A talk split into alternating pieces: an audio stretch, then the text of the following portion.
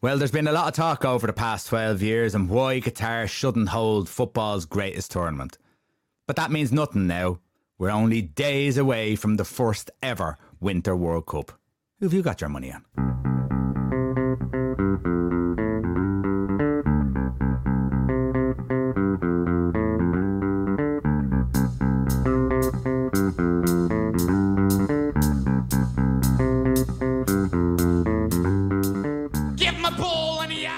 Welcome to the big kickoff football show in a week where Cristiano Ronaldo might get a game. England firmly believe they have a chance, and Sadio Mane is not the only one travelling who may not even play a minute. My name's Roy Shanahan. I'm joined by David Bugle and Neil Dobbs from the thebigkickoff.com. And Dave, the World Cup is finally here. Are we looking forward to it? I'm I'm I'm not so sure. I don't know what's happening. Yeah, you're dead right, Roy. Because one minute I do get a little bit excited when I just look at the football side of it. When I look at a wall chart and I look at the fixtures, it takes you back and you get into the buzz. But then you see these little snippets, like what we talked about just before we came on air with the Danish uh, media, and then obviously the FIFA documentary out last week. And then there's there's a lot of things I've seen. Somebody put up a picture today of um, a stadium that was allegedly completed in 2020. However, a month ago they took a picture and it's still a building site outside, but the, the stadium looks good. So you're kind of walking into there's a lot of people saying it's going to be like the Fyre Festival because they're showing accommodations that are incredibly basic and it could be very like that for poor old fans when they get there. I can confirm it's twelve fifty a point. So you want to bring plenty of money with you, lads. And so then like, like Temple Bar, so yeah. but then there's these sober zones now, apparently. So if you have your one too many, yes. they'll put you in the sober zone. So it'll be interesting to see how it goes. But you know, I don't know. I don't know if they put you into the sober zone. I think you you have to be responsible enough to get into the sober zone. Otherwise, yeah. If, yeah, exactly. and, and listen, we can joke about that, but you never know, and that's the sad thing. So it's a weird one. So when I purely kind of as I'm looking at a, a wall chart here, you kind of oh yeah, it's World Cups here, can't wait. But then there's all that aspect, and then there's everything else that goes with it, and it's just a weird. And then obviously we've literally just like Ronaldo. Let's be honest, what's just happened a few days ago, and the Premier League is just finished, and all of a sudden you have to get your head around the fact that there's a match on Sunday, and it all kicks off. They're playing.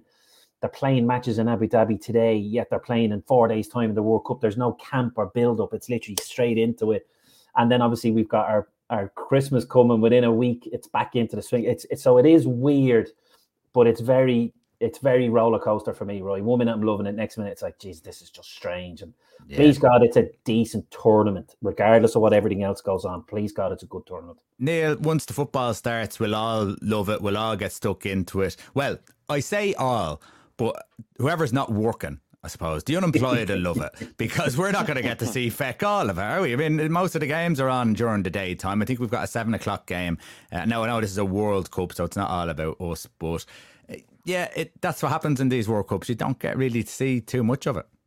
Yeah, look, we're just going to have to rely on good highlights and hopefully a couple of the channels dig in. And, you know, you'll be tuning in at 10 o'clock at night or whatever, and you'll be looking for the highlight reel and finding out went on that day. But uh, yeah, I mean, look, we're all just dying for it to get going at this stage now. I'm sick of the kind of drama. I'm sick of the politics. You know, who, who wants to look forward to a World Cup of politics involved? So roll on Sunday now. We get the games going, and then we'll actually have something to discuss with a bit of meat in it, other mm. than whether or not they're going to wear coloured armbands and whatnot. So really looking forward to the kickoff. Okay, I'm going to ask you about that. We'll, touch on this just briefly before we go into the football. But Neil, Lloris came out and said, "Listen, I am in someone else's country. I'm going to abide by their rules. It's their rules. I expect them to uh, abide by our rules when it comes to France." Is it as simple as that? Um, I think it's a clever little bit of piece of PR, and I think they've had time to think about this. What because they're all being asked. Let's be honest. It happened a couple of weeks ago. Harry Kane got caught in front of the cameras, and he almost kind of glazed over, thinking, "Oh, what was the response when this was asked again?" So I think it's clever. I think it's media savvy. It might not be one that gives uh, front page headlines, but I think it's an answer that as as people that love football maybe will accept insofar as look, let's let the football do the talking. It should have been done 10 years ago. It hasn't been. So, you know, as players, we have to respect for being here. And I think he's boxing clever in kind of saying if you're in France, we want you to obey air laws and air customs, etc., etc. So yeah, just a nice a nice little PR slide that kind of gets him out of the limelight. And from his point of view, hopefully he can concentrate now on the football. There is Dave uh, rainbow armbands that FIFA have issued, yeah. or there's regulations around the armband. You yeah. you can't just wear anything at all. So th- there's real probably worry around FIFA about what someone might do. Yeah, because like apparently like there's FIFA regulated armbands and that's just the end of it. So apparently Lloris there was about eight countries originally, now it's starting to dwindle a little bit. Are they being put under pressure? Listen, just just told a party line. Um obviously Harry Kane is apparently one of them. So whether he sticks with it, we'll wait and see. But there's official because if you remember back in the day, it'd be blue with the yellow fair play kind of logo on it. So there'll be an official one that they're expected to to wear. So will the, how heavily will they be penalised? Will Infantino kind of pretend it never happened because obviously he doesn't want to bring further controversy because he's very much trying to tell everyone, please just let's call a ceasefire for the month in in more ways than one to just get just let football do its thing for a while and then we can solve all the all these other issues further beyond. Like I said, he is in jest there beforehand, you know, go a bit Gary Neville and Paul Scholes and whoever scores, just plant somebody on the lips for two or three seconds and send them bl- bloody doolally, you know. Is that they not the, Is that not the most disturbing sight you've seen in, in football? Especially, it's the still photo, and, and he has his two hands up yeah. against his cheek, and the eyes are closed, and it's, it's like too passionate Gary. for my like. Yeah, yeah. Gary had dreams about that. There's no two ways about it. um, okay, let's go on to the football. Neil, Qatar are uh, listen. We're not going to go through group by group, but we're going to talk about Qatar because it's their tournament. It's uh, out in the Middle East uh, for the first time ever. I think Asia's second one after uh, South Korea. What do you make of Qatar's chances? They're, for general people, they're just there to make up the numbers, really. Yeah, I think for the first time, Roy, a kind of host country, you're literally writing them off completely. You know, there's been tournaments in the past. I remember kind of South Africa, I remember Japan, Korea, that type of thing, where you were, oh, they're going to find it tough. And the host country just found a kind of a gear. They maybe fed off the crowd, they fed off all the goodwill, and they came out of the blocks and they did well. Even like the uh, Russia when they um, hosted tournament recently. They, they people were worried about them, but they came out of the blocks and kind of found just something, a little piece of magic to keep them going. But I don't see that. Um, with Qatar. Um, Qatar have been poor, right, since we played FIFA 1998. And when you wanted to play the worst team, you just scroll to the bottom and there they were. So, I mean, nothing's changed. I don't really expect a whole lot from them. Um, I guess you're looking at the group, maybe Ecuador, because Senegal are, are, are tough and they're on a good run. Netherlands, you wouldn't expect. But listen, look, funnier things have happened in a World Cup, but you're really kind of scraping the bottom of the barrel here, thinking that they might be able to get something out of this group other than, you know, a valiant effort and maybe a lucky draw. Yeah, and of course, you look at that first game, that's probably the most likely one, the Ecuador game. It's the opening game. Both teams be nervous, but they're probably the closest two in the group. So maybe that's something to get out of that. Dave, Netherlands are in that group and Senegal. And when you you, you have a look at Senegal and you they don't have Mane. Does that well, they do and they don't because Mane is yeah. there, but he's not really there. We don't know if he's going to play any minutes at all. If he's not playing, does that dwindle their chances hugely? Has to be. Sure, look how influential he was in the African Cup of Nations last year. Now, obviously, it's not a one man team. There's no two ways about it.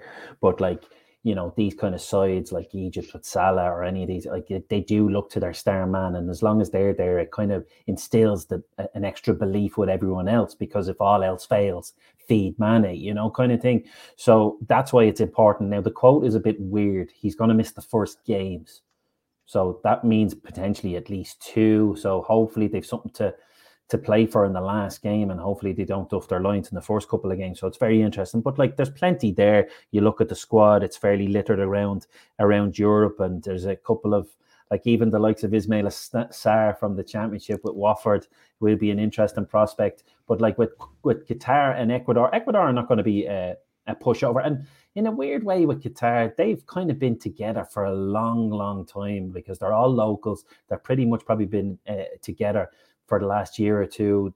Like they're very comfortable in themselves. I don't expect them to really do anything fantastic. But as I said, you get that good result and you get that maybe 1 0 win against Ecuador. All of a sudden, things are interesting. A draw against Senegal if they're missing Mane, and that could be enough. So it's an interesting one. But there's definitely enough quality with Senegal and, and, and Holland, and you expect them to get out of the group. But Mane is a, is a big, big player, and that will dent the rest of the team's confidence. As much as they're going to try and put a positive spin in it, it will definitely hamper their confidence a little bit. And it's like that with anyone. Even if Harry Kane went missing, England would be would be down in the oh, dumps. Yeah. Or Mbappe of France, it's it's it's that big. So with a bit of luck, they find a way to to stay in the tournament, um, providing he's missing at least two games based on the quote. I our street, Dave. We have a, a, a little a pool put together we, we we picked out Netherlands. Our house picked out Netherlands. So, what are Netherlands' chances? Do they have a chance to actually win it? I would say no. I just think they're lacking up top. Just, like, well, can I be honest with you? I've listened to a few of these, uh, not, not, just a couple of kind of let's just say bigger media outlets uh, over the last couple of days, and when they have kind of like the expert to kind of give a, a broad view, they say about ten or twelve teams because I think that is the type of tournament it is. And Holland will be in that bracket. So things go your way, you get a good draw when you come out of the group. Absolutely. I just think their stumbling block might be just up front. It I'm looking at their be, front for. So yeah. they got Bergwijn, Depay, uh, Gakpo, who's like even Luuk De Jong is there, like and like like who's yeah, v- v- v- they lack they lack a star still, man, don't they? You know, yeah. that's that's that's the only thing that'd be a bit. Yeah, I think if you're gonna fall short, it could be there, but you never know. They could be this penalty king team because you know there's always a team who go two or three rounds winning on penalties if they're lacking up front. So, you know, rule them off at your peril. But if if, if it was a betting man and putting money on the table, I wouldn't be leaning towards Holland, unfortunately. Yeah, okay. not for winning it, but maybe Holland. Yeah. You know, they they they can go quarters, semis if they really go on a run. They're looking for a player to catch fire, aren't they? The likes of Depay, if he can start off good, Bergwijn, someone to get them goals. I think that's what they're lacking against the top teams. Uh, in the group, they should be fine, but when you start getting to knockout, you need someone to find your goal out of nowhere. Well, I'll take nil nil all the way to the final and penalties. So. exactly, exactly. Okay, so listen, Group H has Portugal in it, Ghana, Uruguay, and Korea, but there's only one person in the world that could silence a World Cup week, and that's Cristiano Ronaldo. Neil, uh, he's thrown his tantrum. The ties are out of the pram. Uh, does this affect Portugal? Um, I, I think it has to take away a little bit of maybe the normality of Portugal. I know people are trying to make you know read into things. I don't know if you've seen the still photographs and the oh, yeah. and the the ones Ronaldo meeting his teammates and the Bruno Fernandes in the dressing room and stuff. I think it ha- because in particular Fernandes, who shares a dressing room with him at United, or maybe no longer, um, that has to have a little effect there because that's a conversation that they have to have. Um, but they're trying to make something of it that's not really there. Now, am I right in saying half that, do- uh, well, I said documentary, but half that interview could have been out tonight? Yeah. And then half and it is tomorrow, out in yeah.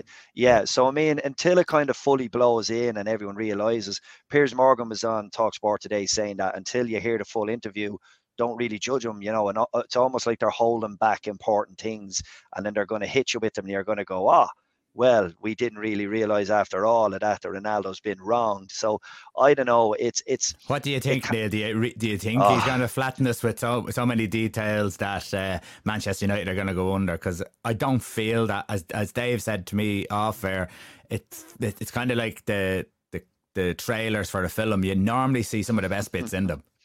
Yeah, I mean, look, they, they've hit, they've caught us with all the, the hook lines so far, haven't they? I mean, the biggest one I think for me has got to be him telling that the manager doesn't believe in him and then he doesn't believe in the manager. I mean, that to me is just a you know a deal breaker. You cannot have that in a dressing room. Therefore, you know he's you know you can talk about burning bridges when you leave a, a, company or something like that, but he's literally torched it to the ground. He's absolutely burned it, blown it up, bombed it. He's done everything he can not to return. So it seems very, very on purpose. I don't think for a second Ronaldo would walk into something like this without knowing exactly what the repercussions were going to be. Uh, likewise, Piers Morgan, there's enough backing behind him to know where they are in their PR machine. So, yeah, it, it feels like he knew what he's going to get out of it, and they've probably released the best clips. Uh, whether the sympathy might sway a little bit more when you hear a little bit more of the insider remarks, that might help us a little bit, but it doesn't change the fact that he cannot go back now. You know, it's born, it's scorched, it's scorched earth. That should be the end of that chapter. Dave, there was always this thing, and I know a few people who used to say to me, uh, Messi will never be as good as uh, Ronaldo because he never won anything with Argentina. Uh, that went down the, the drain as soon as they won in uh, South America.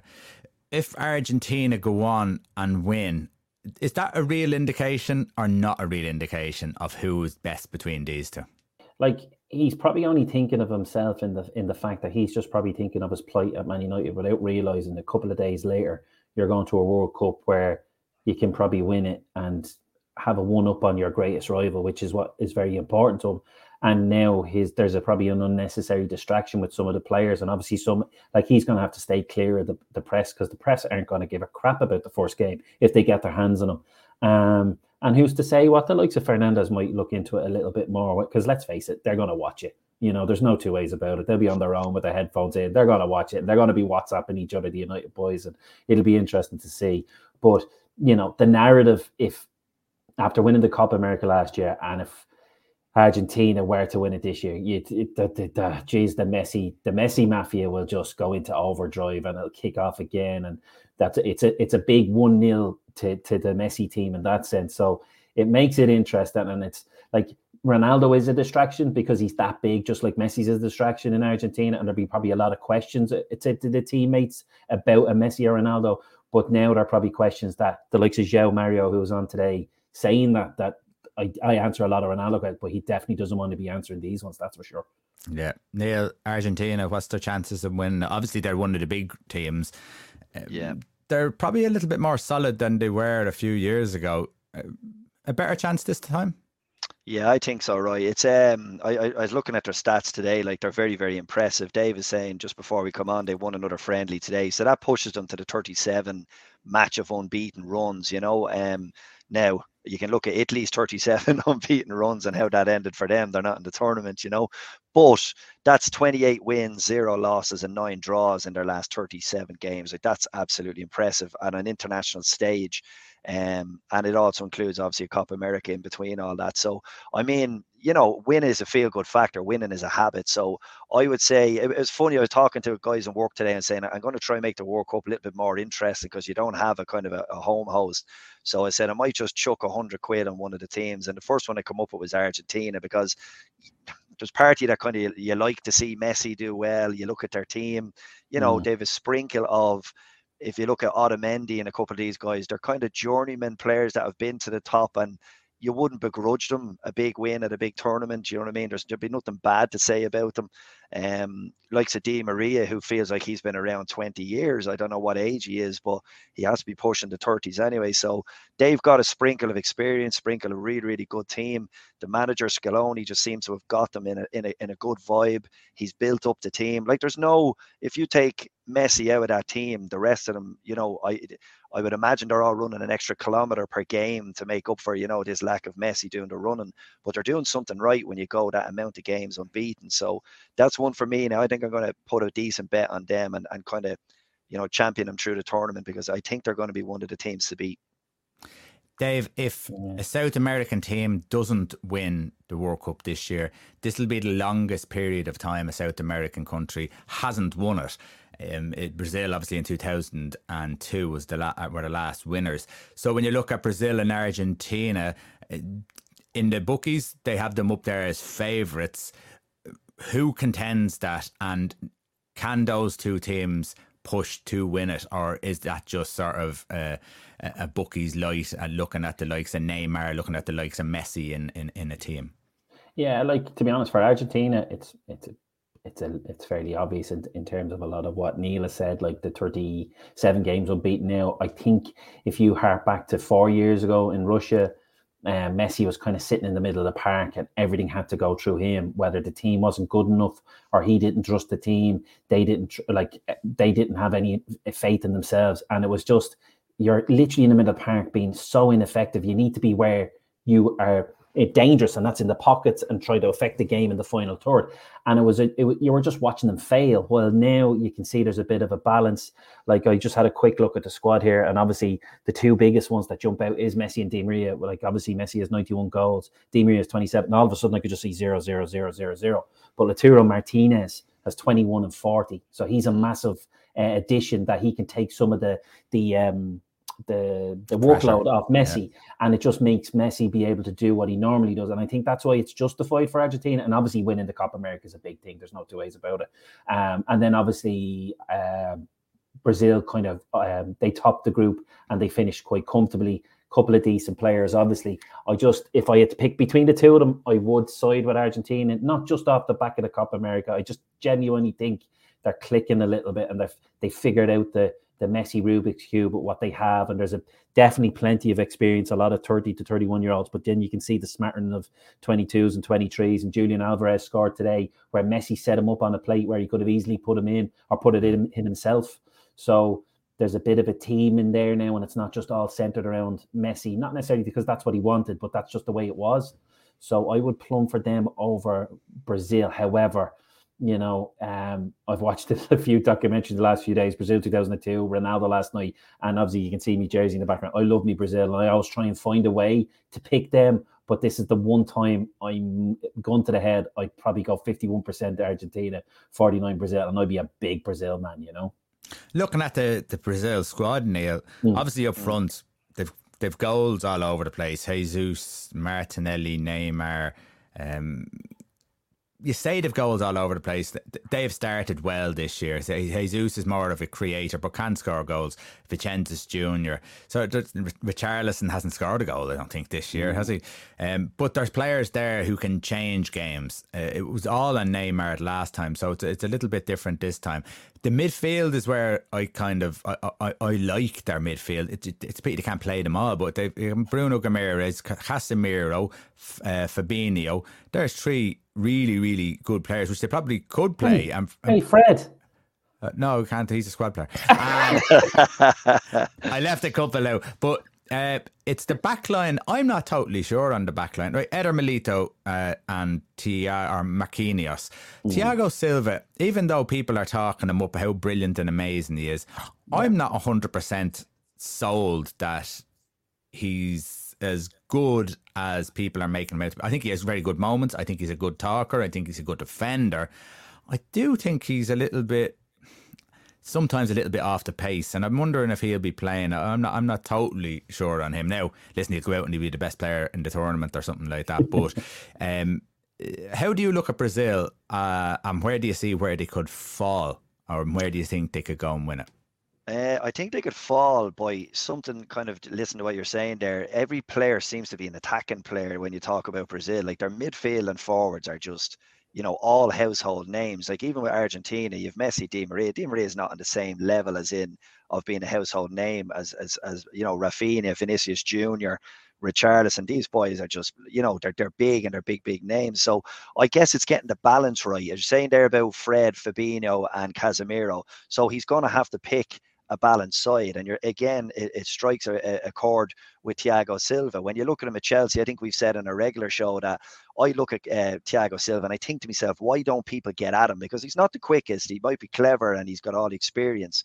But you think to yourself, why did people not get at him? And every now and then, a Brentford go to Chelsea and uh, you know Ivan Toney leans into him and rolls him and just really does a number on him. But you think I don't really see that a whole lot. And that's about getting that balance right. So you stick Fabinho, Fred, you stick Casemiro, who I definitely think will be the anchor in the midfield. And maybe that's why you don't get to see the frailties of playing a guy like uh, Thiago Silva. Now, as you say, we say frailties, but he's still a very experienced player. Um, he's a guy that in the past the, the country has really relied heavily on him, and he's always come up trumps. The question is, is this one World Cup too many? I think he's okay as far as Marquinhos of Paris Saint Germain. He's got him in partnering. That'll be okay. And then I'm wondering who the fullbacks are going to be because when I looked at the last one or two games, you had Alex Sandro and Danilo in beside him. Mm-hmm. But Brazil, we've always looked at them kind of attacking fullbacks where they're further up the field and they are defending. So I think the vulnerable is the getting the attacking and the defending as a balance, as in picking good midfielders that will cover when if the fullbacks do bomb on, um, and then of course in the attacking side of things, Rafinha, Vinicius, like they're just and Neymar, they're really really impressive going forward. So I think it's almost if you look at the likes of an England or something like that, it's almost anti-England when you look at Brazil. I think they're going to have a core through the middle but I think if the manager wants to, he can really let them rip, and maybe that would be the the kind of the key to them getting further into the tournament that they'll outscore teams. Dave, they have to get through their group first because Serbia and Switzerland aren't going to give them everything their own way. Uh, Cameroon, I haven't seen enough of Cameroon to tell you the truth. I'm not mm. too sure how they are, how they sit. Uh, they've always been traditionally always been a, a, tricky enough side as well. But Switzerland and Serbia are in good form at the moment and have been yeah. for a number of years. Could you see a Brazil not making it through? Um, the short answer I would say is no. Um, just a little bit of historical is like Switzerland are supreme qualifiers and that's about it then they kind of that's their niche like yes they might get out of a group from time to time and i think it was under hodgson back in the mid 90s when they mm-hmm. Might have got to a quarterfinals but this is kind of almost their level and no disrespect to them and like like we've like i'm talking about ireland by the way we've come up against switzerland and serbia and you know other days we might have got something out of it. And we're talking about Brazil here. If Brazil bring their A game, there's n- none of them are safe, in my opinion. I'm not saying they're going to hammer everyone, but they should easily get out of that group if they bring their A game and he finds the right um, blend. Because as you said, I think that that could be Brazil's downfall. They are a little bit spoiled for choices because you you named three players, Neil, and like, uh, what about this guy, this guy, this guy? You named another three midfield. Hold on, you're missing him, him, and him. And this is where my this is where the manager will earn his crust. Like, as in, uh, will he have keep them all happy? Because there's 26 in the squad as well now, and yeah. it's probably the worst thing for Brazil because they need to kind of keep it to 22 because they have they are spoiled. When I was looking at it, I was like, I don't know what front three he's going to go with. Obviously, he's going to go with Neymar, I presume, and then it's like, is it Antony? Is it Rafinha? Is it Jesus? Is it Rodrygo? Is it Vinicius? Like, and who's Pedro and Gabriel Martinelli as well? It's it's bonkers. Um, and then the midfield's the same. So it, if he can get the right blend and get the right few guys, and then they're they're together because Brazil can be a little bit disjointed. And if Neymar just take don't don't try and make it all about you, a bit like what he did in in in Russia when he was a lot of theatrics and probably I don't know what he was doing, but it was a very frustrating World Cup. If he can bring his A game and what he's been doing with Paris Saint Germain, I would believe that group not not going to be super easy, but it should be comfortable. Because um, Serbia are a decent side, there's no two ways about it. But we're talking about people like Mitrovic, no disrespect, and and and and what have you. When it comes to Brazil versus them, there shouldn't be a problem. Um, and I think this is their level. They're great qualifiers, but then once it gets to the World Cup, this is it, it depends. One of them might click, but yeah, they well, should. Be, it'll be, be interesting whether the manager wants them to bring the A game from game one, get the yeah. league, you know, get the group wrapped up within the first two games, or will he want them to save? You know what I mean? You don't really want to peak. See, in the, the great group. thing you want to peak this, in the latter stages. Yeah, see, the great thing about the, the the eight teams of four is you can't really mess about. Only two go through. If like obviously looking at a few of the documentaries, and then obviously the the Euros like you know 16 out of 24 teams get through. You can get through on three points. It can be quite easy. You kind of mm. can't mess about in the group. You need to win your first game or or at the very least don't lose. So brazil can't just break themselves in gently. They're going to have to hit the ground running get the three points first hopefully you can get the second one and then play the, the next best 11 in, in the in the world cup potentially you know and, and and keep them all a little bit happy and keep them fresh. So yeah it's as, as much as you're right, Neil, try and get yourself peaked, but with the new format of the 32 teams, it's it's kind of a bit harder. Um, when you look at FIFA, they don't like to bring any political stuff in, so they say. But they've uh, pulled England, Iran, and the United States together, and threw Wales in just to mix it up. It's a it's an interesting group, just purely on the political side, Neil, isn't it? Yeah, I wasn't actually thinking of that at the time. Yeah, well, anyone that gets Iran, it's going to be political, isn't it? But I guess the English getting Iran, it may as well be, and then throw in the United States to measure, you know. So their political madness is all beginning to start again now as well. So yeah, look, it's uh, it's an interesting group. Maybe not from football perspective. I expect England to kind of, I don't want to say expect them to cruise through, but I expect them to be just professional enough. I think that should be enough for them to get through that um, get through that group and leave all the politics behind. I'm sure they'll be happy. Ironically, um, ironically, it's technically the group of death based on the rankings.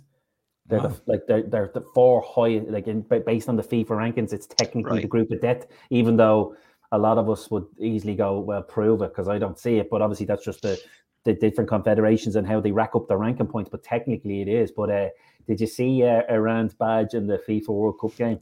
Yeah, the IRA. Yeah. yeah.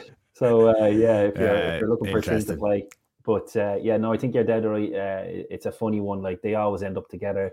Obviously, I think it was '98 they did USA and Iran, and they all got together. That's right. Yeah, that was a huge but, uh, game back then. Yeah, um, that, like because so it was Dave, really testing. What wasn't it Iran who they were looking Ukraine and all were looking to get yeah. kicked out of it because I think yeah. they stopped women playing football or yeah, something in Iran? some. I don't know the exact figure. I don't want to say but like numbers wise, but yeah, there's been some. Let's just say um, people are no longer with us over the last week or two um, and on a fairly decent scale. And there's rumours of even more now over the next while. Um, and then Carlos Queiroz was trying to do his innermost. I'm here for football and nothing else. And then he says, "Who do you work for?" To Sky, and he goes, "Yeah, well, you pay me, and I'll tell you the answer at the end of the tournament." But it was like, was that just to try and shut you up, or do you have an opinion but you're too afraid to say it? I don't know what it was. It was just weird the way he kept pushing it back. You get get get an offer and uh, pay me, and I'll give you a proper answer. So it's a bit of a weird one. So he's trying to avoid it as well at the minute because he just wants to concentrate on football, which we've heard a lot in the last few months when it comes to owners and I think the, I think the argument was from people that you're not allowed any government uh, yes. sort of interfering with the football yeah. associations and seemingly they're obviously with women not allowed to play football etc that this is a, a, a strong indication that yeah. there is yet FIFA buckled of course they have. Um, yeah, Russia didn't get a chance to go and qualify because of political reasons. But yeah. these are political reasons where, and I think there's a couple of countries in Africa who weren't allowed to qualify because of political reasons. But they've bottled it with Iran. Why do you think that is? Uh, They've yeah. got nukes. That's what yeah. it is. Dave you doesn't know. even want to say it. That doesn't yeah, tell you why. I kinda, I, you, see the red, you see the red dot that was hovering over my head there. Look up over know. your house. I don't know, okay. but uh, yeah, it'll be fun. And then poor old Wales, and it was Michael Sheen. Do you know why he did the big rabble rousing speech to Wales? He uh, he had a bit of an unnecessary poke today at the Prince of Wales being at the even though he's the head of the English FA, and technically, let's be honest, he is as English as can be. Yeah, uh, yeah. he was kind of having a bit of a poke and saying it's a bit of a a bit of an embarrassment that uh to Wales that he's there handing out the, the jerseys. It's like, all right, Michael, I think you've you know, you should have just left it at the speech, mate. Now, England, because this is the this is the big question. Every year or every World Cup, they're one of the favourites, or they sixty six starts blaring out again. The time they won it, but they didn't really win it. What do you think, Neil? Do you think that they have a real opportunity? They got to the finals of the Euros. They had a way of playing. It worked for them is that style going to work for them in this World Cup? Because nothing says to us that Southgate is going to change that. No, and I think, look, I think Southgate is going to be very, very uh, exactly. He's going to keep exactly the same. He's going to be very pessimistic as far as attacking. He's going to hit teams on the break. He's going to play the two block and sixes. I think he's going to be pragmatic. Would be the word I'd call him. I don't think he's ever going to t- unleash them unless he would need to, i.e., they're a goal down and they're they're in desperate times. So looking at them on paper, I think they have a very strong team. Um, they should be stronger both mentally from the last tournament. Like they made a final of the Euros, and yet they've got like the same panel, if not better. They're all a couple of years older, a bit more experience. You know, the experience that that would bring from getting to a final, losing a final. You know, maybe you still need to get there in order to make the next jump. Um, and I don't expect it to be anything different. I don't think Southgate will take risk. Uh, the biggest risk he's taken is the fact that he took Trent Alexander Arnold and he just won't play him instead. So I don't think that's going to be an issue. But for me, looking at England, where I would have gone had everyone been fit and flying, there's just a couple of question marks over the back line. Harry Maguire is a massive risk. It's a risk taking Harry Maguire and playing him because he's had no game time. Now he could come out and have the tournament of all tournaments, but to me, that screams risk. Kyle Walker, if he's not fit, is an absolute hammer blow to England because I think he's been exceptional for them, um, both in the Premier League and then obviously then in the in the big tournaments for England. He's been exceptional as a part of a tree or as a right back. Um, and that's my biggest fear is that they, they won't have the defensive blend because let's be honest, they're very, very clever. They know they'll score a goal. You're playing Sterling, you're playing Kane, you're playing a combination of Foden, Grealish, whoever it was. I think they feel they'll always score. The question is, can they keep the others out? And that's why he plays the two blockers. That's going to be tested to the umpteenth in this tournament because some of his players are not up to speed. They don't have enough minutes in their legs. And it just feels risky for the first time under Southgate, um, and just because of the players that aren't ready yet. Dave, this could be his last tournament if he doesn't do something big. And big means getting to a final, realistically, because he's already done that, getting to a final. Yeah. They played five at the back. You can call it wing backs if you want, but it was five at the back and, and two sitting in the European Championships. That's seven players sitting back. So they were expecting the three forward players to win games for them. Do you think he'll play five at the back again? Do you think uh, he'll do the four and uh, maybe try and put that extra player as a, a 10 maybe? Yeah, like if you if you listen to some of the English guys, like they talk about it for five minutes and then they go, who, who are we kidding? He's just going to do the same thing all over again. And I kind of feel like my answer would be set very similar. He could do this. He's going to, let's be honest, he probably got trade it back. And he, he probably will. Now, obviously, Walker being injured might make who is who will be the third centre half. So maybe that's why the 4 4 or 4 3 3 or 4 4 2, whatever it is, might be more realistic. But I can't help but feel the same. He'll do the same thing. I just think with England, why they still are, have a good chance. I'm not being too bitchy or snipey here, but they've a good draw if they get out of the group. They're on the right hand side. It's like the best of Europe. Um, Brazil and Argentina are on the other side with a few others. So you're talking potentially, if I just looked at group winners, that's presuming the best teams win it. You're talking like coming up against the likes of maybe Belgium or France along the way you know, who's to say France are missing a lot of players, which we obviously will probably come on to. Um, they're on the right side, so it might go in their favour again and might be favourable like the previous World Cup. But yeah, you're dead right, right. Minimum semi final, I think the whole favour. Um, but you know, it doesn't take much for the English press to turn, and if they're not going to be as pretty as we as as the, well they've never been pretty so they're going to have to be successful because they will turn quite quick if if, if he doesn't make a minimum semi-final let's be honest. Yeah i think i, I, think I did the fake draw today right do you know you can download the app and you can put in all your draws? Yeah it ended up england brazil final. There you go. It's written. England brazil final that'd be an interesting final wouldn't it? It would be an interesting final. Um, neil what is the team that he should pick? What is the formation that he should pick if everybody's fit, I like the tree at the back, and I like Kyle Walker as the right of the tree at the back. It's just something about Kyle Walker that I think, as an attacking presence, when he wins the ball, he can drive 50 yards even from the right of the tree, and I think he covers everybody else just expertly. And I know I'm bigging up Kyle Walker here, but for a guy that you know maybe in yesteryear always had a kind of a an accident waiting to happen. Remember Roy Keane had a crack at him mm. a few times, you know, the dumb and dumber thing. But you know, he's still a quality defender, and I just think his his his mix of being able to bully probably the best wingers because he's so quick and he's so physical. Well, he um, cleaned up when he was in the Euros, didn't oh, he? Every time he was, that someone put a true ball and you thought that the, the, the others had three or four yards, he cleaned up. Yeah. He's always just getting on the ball, passing it back out. So he, it's, it's such an important job to have someone with pace back there, and especially yeah. as you said, with Harry Maguire possibly beside him. But you've watched you've watched Kyle Walker against Vinicius Junior. You've watched him against Heung-min Son, like really, really top quality, lightning fast wingers, and he's not afraid of them. He's not afraid to match them because he has the speed, he has the physicality. Uh, he obviously has a good mental space because he's able to go up against these guys, and it doesn't it doesn't seem to phase him. So, yeah, um, if he's fit, I would probably go with the tree Walker on the right of the tree. Um, that mitigates the risk of Maguire if he's not quite up to speed, or maybe takes him a couple of games, a couple more training sessions, and then he just needs to get the balance of like a Ben White um, or who else goes in there in that back three. Again. He, he could go Stones if he feels comfortable. Yeah. Mm. So I think John I, Stones is, is, probably number one choice, is he not? Yeah. Yeah. I, mean, I, I don't think it's going to be. I don't think it's going to be Dier anyway. Uh, I think Bellingham Rice. Starting, um, sorry, yeah, I think you're right, yep. Neil. I just can't see him starting Dier uh, White, and who's the Coady. other one? I love Coady. I just can't see it. You know, I'll yeah. be very surprised.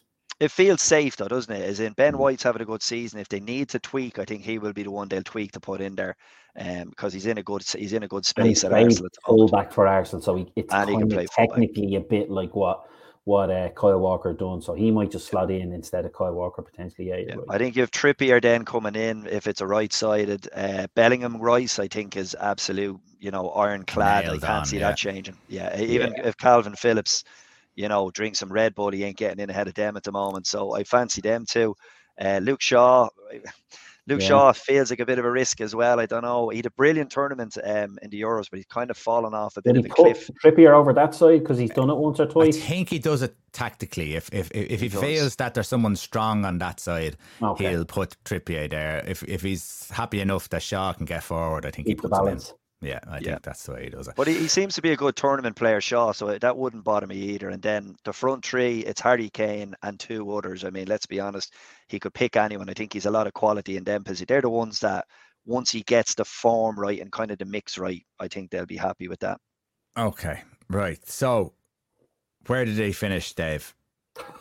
Um, I'm gonna go semis. I'd be yeah, I think semis. I think they'll top okay. the group and I think it's potentially Holland slash Senegal. Even um, after the Nations League, how they performed in that. Yeah, getting I, hammered four 0 by Hungary. Yeah, well, like what, I, like, like yeah, exactly. But like, I think they took the foot off the gas a little bit. I think it was a bit of attitude with the lads. You know, they went to the well a few times, and obviously the Euros would have took a lot out. I'm, I'm just giving them a little bit of the benefit, but um, they might reignite now because this is what they really like to do, and this is the big tournaments, and maybe that's the attitude. Maybe the Nations League is a little bit beneath them now; they're, they're of a different level, maybe. But um, I think they should top this group. You know, if they really want to have any realistic chance of winning, they should top this group. So then you're probably talking Senegal potentially if you if you if with Manny missing a few games and then you're into the business end then if you, once you're in the quarters it's it's game on. So I I would go with semis maybe. Yeah okay. Right well you have the likes of France Neil you have the likes of Spain and Belgium. Uh, we we'll talk about them now in a second but the one team that no one's talking about and everyone always says write them off at your peril is Germany. The Germans. No, uh, yeah. no one's talking about them. Yeah are they right not to talk about them? Right, I'll tell you this much. I got a serious comeuppance many, many moons ago. I was up in SuperValu. I bumped into a guy that, you know, I would consider myself very football like, you know, you coach, you manage, you play. And this guy was in a, a guy out of work and kind of just said to me in passing, Oh, what do you think of the World Cup? And I went, Oh, yeah, blah, blah. And he goes, Never count out the Germans. And I literally went, Ah, here, the Germans, they're terrible. They're absolutely terrible. Right. And he was like, "Oh no, no, no, no!" And he looked at me as if, "Well, you'd know." And I went, "Yeah, I, I'd kind of know, all right." And the Germans went to the final. So what the hell did I know? and it put me back in my box, and I'll never forget it because the next time I saw him, them, them, them Germans making that final. So you can't count them out. I think they'll be competitive. Um, and like that, flying under the radar, maybe it suits them. Maybe it suits them down to the ground. But Germany have always got talent. I think they always rise to the top in the World Cup. Um, if there's one thing we always want to give them, and they give them in spades, it's great mentality. Um, whether that works out, I don't know, but maybe flying under the radar might just suit them. You never know. Dave, yeah. strikers. Yeah, that's it. literally, that, I'm literally. I'm looking at their strikers. I'm not too pushed on them. And, yeah, I think I give the same opinion as Holland. Like, yeah, Germany. You know, because yeah. I think I was looking at a starting eleven today, and it was like Kai Havertz up front, and I'm like, what is the obsession with teams putting Kai Havertz up front? It clearly doesn't work. You know, I, I just don't get it. But then what, again, what, you, you have the likes of France who won World mm. Cups with strikers who didn't score. It depends yeah. on how they work around them. Yeah. Uh, the midfield, you have the likes of Gundogan, there's yeah, yeah. Gnabry, uh, Kimmich, Muller, uh, Musiala. Yeah, I mean, there's there's some really quality Plenty players there. there. Um, but they, and, and, of course they have Rudiger in the back line, mm-hmm. which is, is huge they're a team that could go all the way without playing spectacular, aren't they? Absolutely. You know, a bit, a bit English, mm. English esque. You know, in that sense, like you know, they're not going to set the world on fire, but before you know it, you're like, shit, Germany are in the semi-finals, and then forget about it. Once they're there, it's hard to back anyone else because yeah. they're like uh, was it monster mentality or something like Klopp said, but the Germans have it in spades, of which there's no denying. It's just anytime they miss out on that level, it's just they just don't have the depth of talent and this they're right on the edge in this uh, in this instance. So, you know, you know yourself, mate. Once you get into that business and you get that last 16 one out of the way, you know, that's when Germany could be very interesting and, and write them off at your peril at that level. Absolutely, they're the perfect no. tournament team, though, aren't they? That type yeah. of if and again with less pressure on them, less expectation on them, that could actually help them in in, in bucket loads. But they're a perfect tournament yeah. team, good mentality, strong you know, strong figures on the field. They could they could do damage. Just just a little curveball because Spain are in the group with them, so they, they, you mm. expect them to be top two. Uh, obviously, Costa Rica and Japan. Japan always have bags and bags of energy, and if they really come all guns a blazing, that, that could maybe mix it up and and unsettle one of those two teams. And maybe Germany, like that could be a little because there probably will be a shock, lads. Let's be honest. It, it's a funny World Cup with the with little or no build up, build up. So somebody will miss the boat in, in one in one way, shape, or form. And I'm not saying it's Germany, but it, it that that's an interesting group. That Japan are a bit of a dark horse in that yeah. sense, like that yeah. they could upset the apple cart with Spain or Germany, and all of a sudden. It's happened before to them. It's happened exactly. before to them. So there's nothing Spanish. The Spanish are a very young side. You look at yeah. their midfield forward. You know he's still blooding them, and you don't like when you look at Gav, what's it, Gavri and um, Pedri they're still very. You know, I'm not saying they're unproven, like they're playing in big clubs, but tournament wise, they're probably haven't cut their teeth yet. So you don't know whether they're going to have a good tournament or not. But definitely a young, exciting side, Spain. But that type of side can be vulnerable to someone a little bit more experienced, maybe coming and doing them over. Yeah, um, Spain are 15 to 2 and Germany are 10 to 1. So Spain are even more favourites than England. Mm. Um, that's an interesting side of it. Uh, Dave, talk about France because they have a huge, strong panel of a squad and they're missing a whole lot of players. Yeah, so I, I'll just get up the main squad as well, just so I can. But anyway, these is list off. Like, there's five missing now at this stage now because obviously Nkunku came out today. I have forgot the guy who they brought in. Um, forgive me, he might be in the, the squad now when I look at it, but it's uh, the centre half, Paul Pogba, N'Golo Kante, Mike my Maignan, Maignan, I think he's the goalkeeper, and Christopher Nkunku. And then on the watch list, I think it's a little niggle, so he should be okay. But Benzema is on the watch list as well, which would be a massive loss. Um, so it'll be a case of watch this space. So yeah, they're missing a couple of big players. Uh, obviously, the anchor, the main man, the anchor man in Kante, and obviously Paul Pogba, who obviously, as we all know, comes alive. Um, so, but then again, you open up the squad and you're like, Jesus Christ, that's tidy. You know, um, how much are they really missing them? So, um, it, you know, although my my main man Jordan Veretout, Almar's guy who let's just say he, let's just say he shot his bolt a bit too early with a YouTube video with him at Aston Villa, but for some reason he's he, but for some reason he's in the French squad, so he must be decent. But it's a good squad, so you know you quickly round them off. Obviously Ibrahim uh, Konate, obviously um, got in off the back of Kimpembe. I think he probably would have missed the World Cup, so it'd be good to see him hopefully get a get yeah. a bit of experience and help at Liverpool. But like you know, yeah, like wind them all off there. There's plenty of them in there. Obviously, Varane is there. Pavard. Are they just names though, Dave? Like I mean, when you, yeah. when I look at their look at their say their forward line, obviously Benzema, but if he's out. Who goes centre forward? You've got Kylian Mbappe, right? That's fine. But Giroud. either side, that you've got Giroud. Either side, though, if you're playing Kylian Mbappe, you might have Griezmann or Dembele or Kingsley Coman, who hasn't been set in the world alight either. Mm. They're, they're like they're not blowing the world away. They need Benzema True. to be playing.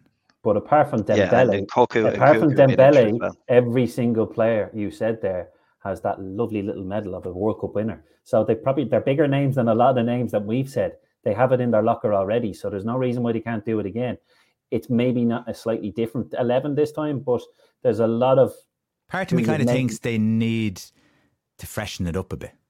Oh, but without a shadow of a doubt, especially if you still got Giroud banging the drum there, and even Benzema to an extent. So there's no two ways about it. But you know, was it 1958 and 62 was the last time it was retained? It's getting harder and harder. It's as simple mm. as that. Argentina nearly did it in 1990 the, the odds are stacked against them. And sure, you remember the last time they won it, they didn't get out of the group then in, in 2002. So I'm not saying that's got, that's going to happen this time, but that's that's one of the biggest reasons why I'd be a little bit against it. Slash one or two players missing, and maybe it's a, a World Cup too far for, as you said, and a few others. But however, they certainly have the experience of winning it, and they know how it's done. But yeah, I think um, Deschamps has come out and said he's going to switch to a back four, hasn't he? Like he used to do a mm. kind of a three-four-one-two and they switched to a 4-3-1-2. In other words, I'm missing one or two of the centre backs that can play yeah. as a three, and now he's reverting to the four. So even that will have a, a, serious effect on the team and how it progresses because they're very, very set in that way since winning the World Cup playing with three at the back. And like their stats are one win and six. You know, the Nations League didn't go very well for them. He's he's brought in a lot of players. I think he's had a higher turnover of player through the Nations League Deschamps. He's been bringing in the likes of Konate, who wasn't getting in. So he's been trying to blood one or two and find a few little solutions. And obviously, it's a good thing because with the kind of names that Dave said that are out, he's going to have to find a couple of answers. Um, especially around the middle of midfield with Tchouameni and a few of these guys, they're not really they're not tournament uh, bred yet.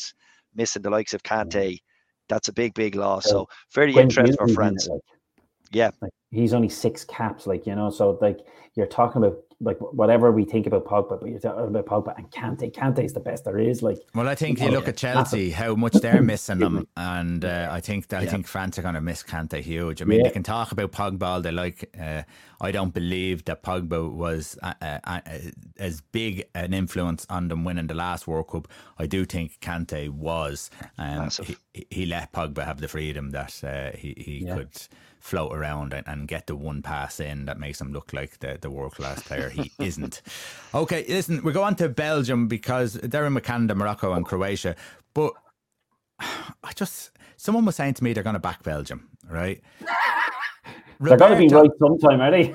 Better be each way. This this team is starting to age, and they haven't done anything. And Roberto Martinez has proven that he hasn't done anything himself. Is this are, are they a bad match? Like, should they have maybe looked at Martinez and went, you know what? I think you had your chance. This is our last chance. We need someone in who can actually push us over the line. Or am I being unfair? Four years ago, it was unfair. It was they were aging. I think they're going past aging now. Mm. And I think I'd, I'd probably rob your point that you were kind of making about France, are these really that good? Yeah. Like as much as don't get me wrong, it's a serious in terms of Belgium, it's a serious outfit. But you know, Belgium had a bit of their, their fun in the sun in the mid '80s, obviously the, at the '86 World Cup and the, even '90. But like for them, it's an impressive, uh, uh, impressive squad. But is it really that hot? Like when in the greater scheme of things, when you rhyme off everyone that we had in Brazil and Argentina and and France, like, but as you said, Neil, like look at it straight away. Courtois 30, Alderweireld 33, Vertonghen 35, Witsel 33, De Bruyne at 31, Hazard 31, uh, Mignolet 34, uh, Meunier 31, Thorgan Hazard 29, Trossard, who's only just coming in, kind of thing, is 27. You're dead right. Um, it is the last chance saloon, but I think the peak of our powers was a few years back. So I, I would kind of rob what you just said, uh, Roy, and say, yeah, I, maybe I don't think these are as hot as what they probably would have been a few years ago, and they're certainly not. They're not even close to it now. I think. Yeah, uh, Trossard's in good form. Uh, yeah, I'm not sure that he'll get in though. That's he's probably the only one they've added. Ricky Batshuayi, for God's sake, is in there. Like, come on. Batshuayi yeah. is in there. Yeah. yeah. and he's been there an awful long time doing yeah. not yeah. not a lot. Um, yeah. So are we? Are, we're kind of we're kind of saying that we don't think they're going to get too far, or we don't think they're going to. They're definitely not going to win it anyway. Yeah, it depends what your what what's your success bar for Belgium in this World Cup. Mm. Is it quarter final? Is it semi final? Is it well, for Belgium? It has to be winning it because otherwise, this whole thing about the golden generation, how you should be playing football, uh, blah blah blah, it, it means nothing because they've come out winning nothing. So, and it goes, it means we, you see these videos in, in the FAI when people are doing your UEFA badges and on, they're showing how Belgium uh, go from attack to defence and everything. They don't win yeah. tournaments. So, yeah. what does that mean to all these badges? You know, so I, I, I have to. This could be one for the badges. Maybe we have to scrap all these badges. Just knock it long, Jack. Knock it long. Yeah, yeah. um, okay, listen. Dave, we're got, we'll just talk about a few players. Who are the players that you think are going to stand out? Who do you think are the ones that this is their moment? Yeah, like, uh, like you, straight away you instinctively think. I'm not saying he's going to be the main star man, but you can't help but feel is Messi going to get the dream end more so than Ronaldo? In saying that, Portugal could. You never know. This could really inspire him to I'll I'll show you efforts eh, for the next four weeks and pull something out of the bag and really drag the team along. But I think they're, they're not, exactly you never know. So that kind of little story won't go away. So the old guard are going to be there. There's no two ways about it. Then you're going to be looking to the new guard. Obviously, one of them is is is, is not even going to be in Dublin tomorrow, let alone at the bloody thing. But the likes of your Mbappe's and stuff of this world, you want to see the newer guys coming to the fore will Neymar really come to the fore as well? Like as in the main man, main man stars. But then you've got other little cl- uh, countries as well. Alphonso Davies, he's he's will he do it? Gareth Bale at Canada? Will Gareth Bale be fit, seeing as he's done his best? Like there's a lot of kind of cameos with some of these kind of mid-table countries because it is a bit of an open tournament where somebody will come out of the pack and surprise you. Mm. So you need them guys to be the star. So Alphonso Davies and as I said, Gareth Bale need to show up in order for them of sides. So I would say it'd be somebody from Spain will probably stick out as an up and coming star that'll show their pet. Uh, I think that's the easy way to do it because otherwise you're going to be looking to the main guys who have said already your name as Mbappe, your Messi's, Ronaldo's. Um, and in, with England, Harry Kane needs to show up. So it's the main guys with the big countries. But I think it's maybe the likes of your Spains and as I said, one or two of the mid-table ones. Like I don't know too much about some of the Dutch lads, but you know, there's probably going to be the, the 20, 21 year old that they're going to need to come to the fore um, that I can't quite put my finger on. But unfortunately for me, I think it's a lot of the old guard that we're going to have to rely on. But there, there is going to be a new star to show that's going to catch Saul in the hop. Remember Oleg Salenko? Yeah. Remember Oleg Salenko with the five goals against Russia? Yeah. Did nothing after that, but we'll always remember oh. him, you know? So exactly. and there could be somebody with Senegal now with Mane. He might just show up or whatever, you know. That, uh, unfortunately, there is an unknown star there, but yeah. we're just going to have to wait and see. For me, I even though I'm kind of questioning France and, and can they go all the way? Not that they, they couldn't go all the way. There's just been signs, even in that Nations League, there's been a few signs with them. I still think Mbappe is is the player that is yeah. his, this World Cup, the next World Cup, he should be shining, and nothing yeah, from his league form hasn't said that he won't shine. Um, he's in good form. Like obviously his attitude stinks at, uh, over in Paris Saint Germain. Uh, now we only hear a whole load of stuff that comes out, so you know we're, we're not in there. But from what we've heard, heard, it's not great. But I still think he's going to be one of the stars of it, and I, and very much so could be when you look at Australia, Denmark, and Tunisia in that group. Top goal scorer could be there.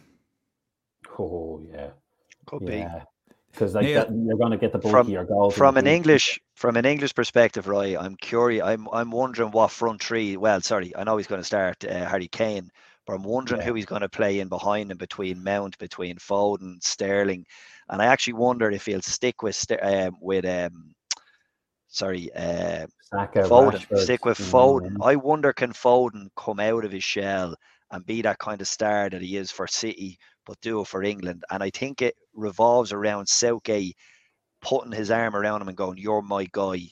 Because I don't think it's going to be Jack Grealish. Well, if he plays five, if he plays five, he's not going to play him, is he? Because he, will play Sterling, won't he? And he might not. Yeah, I think he's, he, he feel, you feel that he's going to stick.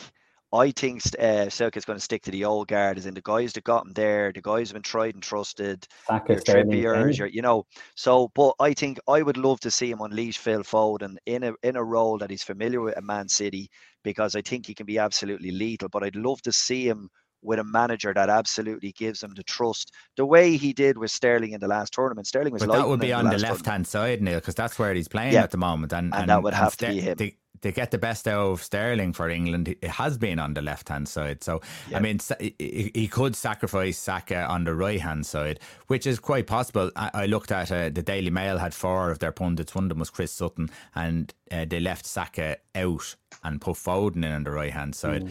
For me, I hope he plays four at the back, uh, two in the midfield, uh, at 10. And I'd like to see Foden in that position because I think he's clever enough to be wander around. And then you have Saka, Sterling, and Kane up front. It gives them a bit more attacking impetus. But we already know most likely that that five is going to reduce one of those attacking threats. So, yeah.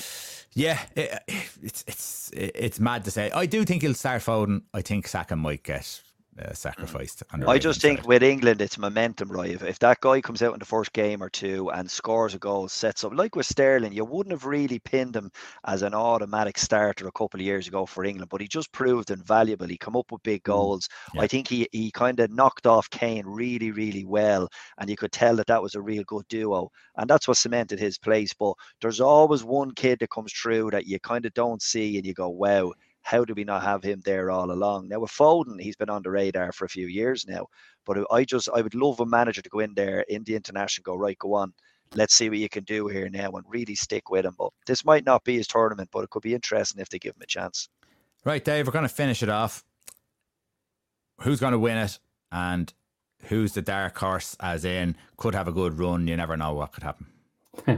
um, yeah, I'll have to stick to me guns as much as I always try and say my my team over me right shoulder. I had to figure that out, uh, Brazil. but I think I will this. I think I'll just stick Argentina slightly ahead of them. Uh, maybe it's the romanticism of the whole Messi thing that's kind of leaning me towards that, and obviously win the Copa America. So I think I'm gonna just I'm gonna have to stick to me guns because that's been the instinct for the last week or two. Has, has been Argentina slightly ahead of maybe Brazil and one or two others. But uh, and then dark horse, in a weird way, I know it's easy to say. I think England will go far. I genuinely think they will. I think they'll pull something out of the bag and get a bit of look at a draw and say uh, semi-finals. But um, yeah, so I know they're probably not because they technically are one of the favourites. But um, yeah, I'm gonna go. Oh, yeah, I think yeah potentially final for England as well. So I think they're the dark horse. Okay, so you're going with Neil's computer.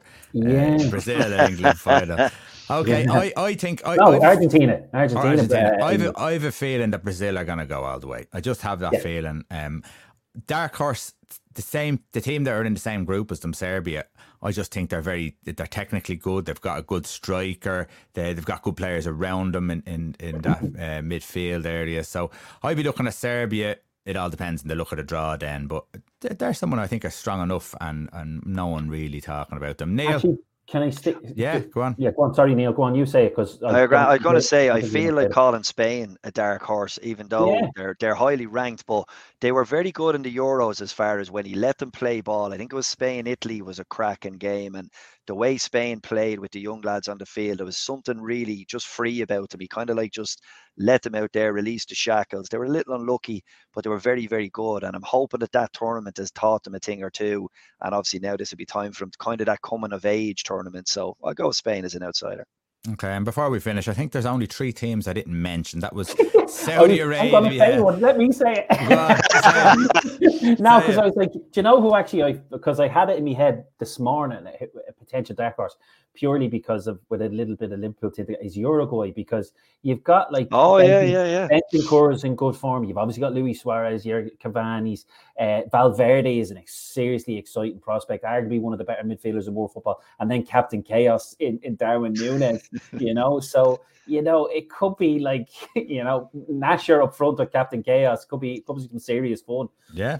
Yeah, and and they're in with Ghana, South Korea. Exactly. You, don't, you don't, know what well, way that's going to go. So, but uh, Mexico and Poland were the other two as well uh, that we didn't mention. Um, we can't go through everyone yeah. because we're going to go People probably tuned out already. There's probably no one listening right now. okay, listen, Dave. Thanks very much, Neil. Thanks very much. Enjoy thanks. the World Cup. We'll be talking about it uh, over the next few weeks.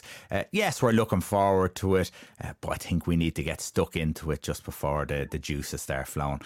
Thanks very much for listening. We'll talk to you next week.